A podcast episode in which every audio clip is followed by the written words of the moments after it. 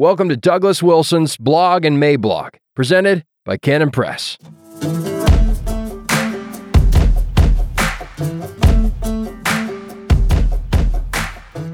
A Matter of Rank, January 12th, 2022. Dear Dawson, we are getting close to the current center of all the turmoil between the sexes. Now, I use that word current advisedly. There has always been turmoil between the sexes, and the nature of that turmoil is handed down across generations in proverbs, customs, and lore. But something unusual has happened in our generation. Up until very recently, men and women both understood the natural order of things. The man was the head of the home, and there you go. This was often violated in practice in many different ways and for many different reasons, but everyone more or less acknowledged the way things ought to go. When it was practiced, it was honored, and when it was not practiced, it was denied, hidden, or named something else. This is because everyone subscribed to the natural order. Everyone paid it lip service, in other words. It has been left for our time to abandon this standard as a standard at all. Not only is it not the standard anymore, it has now become a hate crime to profess that you even think it should be the standard. The desire that a woman has to usurp the role of her husband is a desire that goes back to the third chapter of Genesis. This is the source of the running tension between the sexes. Finding and marrying a godly woman is going to mitigate this tension for you, but it will not erase it. Quote, Unto the woman he said, I will greatly multiply thy sorrow and thy conception. In sorrow thou shalt bring forth children, and thy desire shall be to thy husband, and he shall rule over thee. Genesis 3:16. Until this mortal life is over, this curse of multiplied sorrow is something that women have to deal with, including saintly women. Childbirth involves travail, and this travail is shared by believing and unbelieving women both. So, why should the problems go away simply because we got to the next clause? The Lord tells the woman two things. First, he says that her desire will be, quote unquote, to thy husband. Secondly, he says that the husband will rule over her.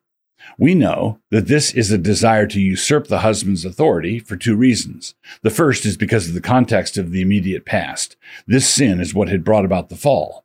Eve was beguiled and corrupted by the serpent and took on herself a position that was not hers to assume. She was the one who took the initiative in the sin. Quote, But I suffer not a woman to teach, nor to usurp authority over the man, but to be in silence. For Adam was first formed, then Eve. And Adam was not deceived, but the woman being deceived was in the transgression. 1 Timothy 2, 12 through 14. The second reason is the odd juxtaposition of the words desire and rule. This construction happens only one other time in the Bible, and it is found in the next chapter. In that place, God is warning Cain about the struggle he's about to go through.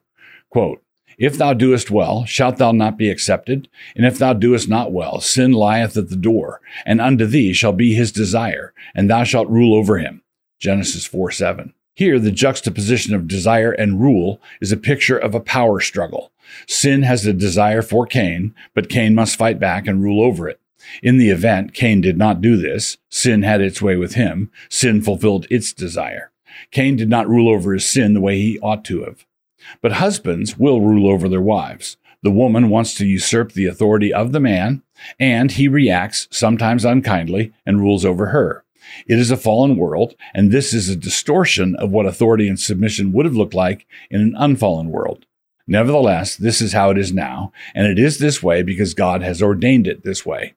Quote, For the man is not of the woman, but the woman of the man. Neither was the man created for the woman, but the woman for the man. 1 Corinthians 11, 8 and 9. In an earlier letter, I mentioned that women are torn between two impulses what they are by virtue of creation and what they are as a result of the fall. In the order of creation, the woman is a man's helper and companion suitable for him. Genesis 2:18. She is his crown. Proverbs 12:4. She is the glory of the man. 1 Corinthians 11:7. Her price is above rubies. Proverbs 31:10. But that is not the only order she lives under. In the order of sin, she is a rival. Not only a rival, but a constantly frustrated rival. Her recurring desire will be to usurp the authority of her husband, but in the main, her attempts at usurpation will come to nothing, and he will rule over her. Patriarchy can be godly or ungodly, but it cannot be erased. If you spend enough energy, money, and time jamming feminism down everyone's throats, the end result will be a bunch of dudes carrying off all the women's track and field trophies. Patriarchy wins again, and in this case, it is a demented patriarchy. Feminism apparently doesn't mind being ruled by biological males just so long as they are godless lunatics. Now, if an individual woman is a godly woman dedicated to cultivating the submissive demeanor that the New Testament consistently requires of women, Ephesians 5:22, Colossians 3:18, Titus 2, 4 and 5, 1 Peter 3, 1 and 2, she will in large part rule over her own spirit by the grace of God. That means that she can give her husband the very real gift of not having to live in a constant rodeo. But this does not mean that she can be submissive to her husband without a second thought.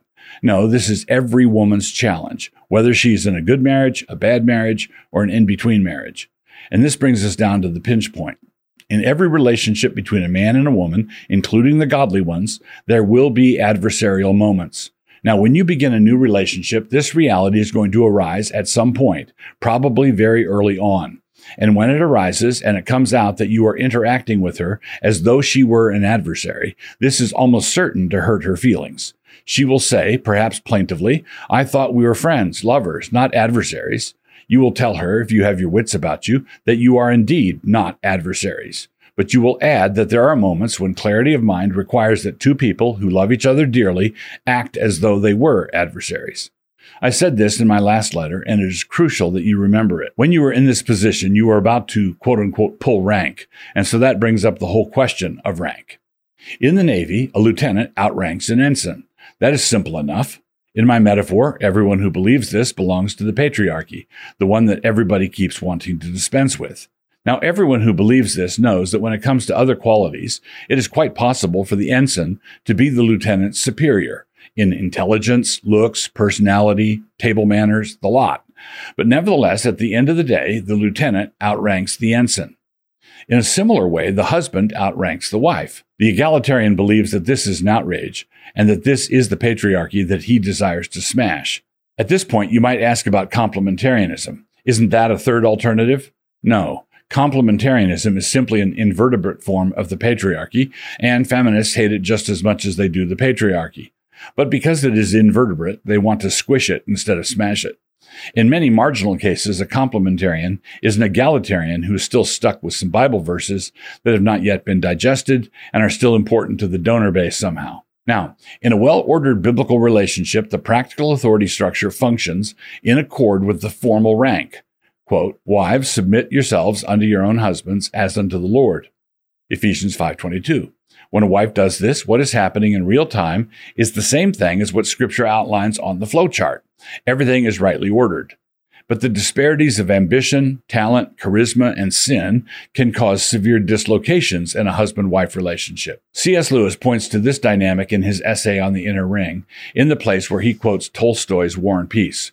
Quote, Boris now clearly understood what he had already guessed that side by side with the system of discipline and subordination, which were laid down in the Army regulations, there existed a different and more real system, the system which compelled a tightly laced general with a purple face to wait respectfully for his turn, while a mere captain like Prince Andrey chatted with a mere second lieutenant like Boris. Boris decided at once that he would be guided not by the official system, but by this other unwritten system. Tolstoy, War and Peace. In every relationship, one person generally needs the other person more, and the one who needs the other person less is in control of the relationship. That is what happened to you in your breakup with your ex. You needed the relationship to work out more than she needed it to work out, and consequently, she was the one in charge, the one who made the decision. She was in control. I have no doubt that there were certain episodes early on in your relationship where she tested you and found out that she was in fact in control. In the order of sin, there were times when she liked it like that, because we all like getting our way. But in the order of creation, she did not like it at all. And because she did not like it at all, she came to discover at the end of the day that she did not respect you. And you were in the unenviable position of losing her respect precisely because you were doing what she demanded. One last thing, and I will be done, at least for this letter. The scriptures require two things of us that are relevant to all of these issues. One is the Bible's teaching on the permanence of marriage. That is important to everyone who believes the Bible. That is a significant player in this because it is one that is absolutely worked by egalitarian women who pretend to be evangelical. Once the marriage has occurred, provided there's no flagrant adultery, that's it. This is why it is so important to emphasize that Scripture also requires wives, in multiple places no less, to not be insubordinate. This is because all Christian wives in all Christian marriages occupy a subordinate rank. And it is always bad for a subordinate to be insubordinate. And if a woman's first instinct upon reading something like this is to stumble over the word subordinate and to rush in to say something like, But in Christ there's neither Jew nor Greek, slave nor free, ensign or lieutenant, your response should be to say, quote, That is quite correct and entirely true, and also not what we were talking about. And your second response, internally, not out loud, should be to cross her off your list of prospects. You would both be miserable together. Believe me. This is why it is essential that you look for a woman who loves the Word of God straight, no chaser. She needs to love the way God ordered the world. She needs to love the respective ranks appointed for husband and wife in the creation order. She needs to love the Scripture's description of these things, and she needs to respect and love you. You must avoid, like the proverbial plague, any woman who cherry picks her way through the Bible. If she has a high view of the permanence of marriage and a low view of her responsibility to be submissive in that marriage, then the former promises to become your cage, and the latter will be the sound of her throwing away the key. You should want to be with a scriptural sweetheart and not with some egalitarian porcupine. This should not be difficult to understand. Your uncle, Douglas. If you enjoyed this episode, check out Doug's book, How to Exasperate Your Wife, and other essays for men. Listen to the audiobook today at mycanonplus.com.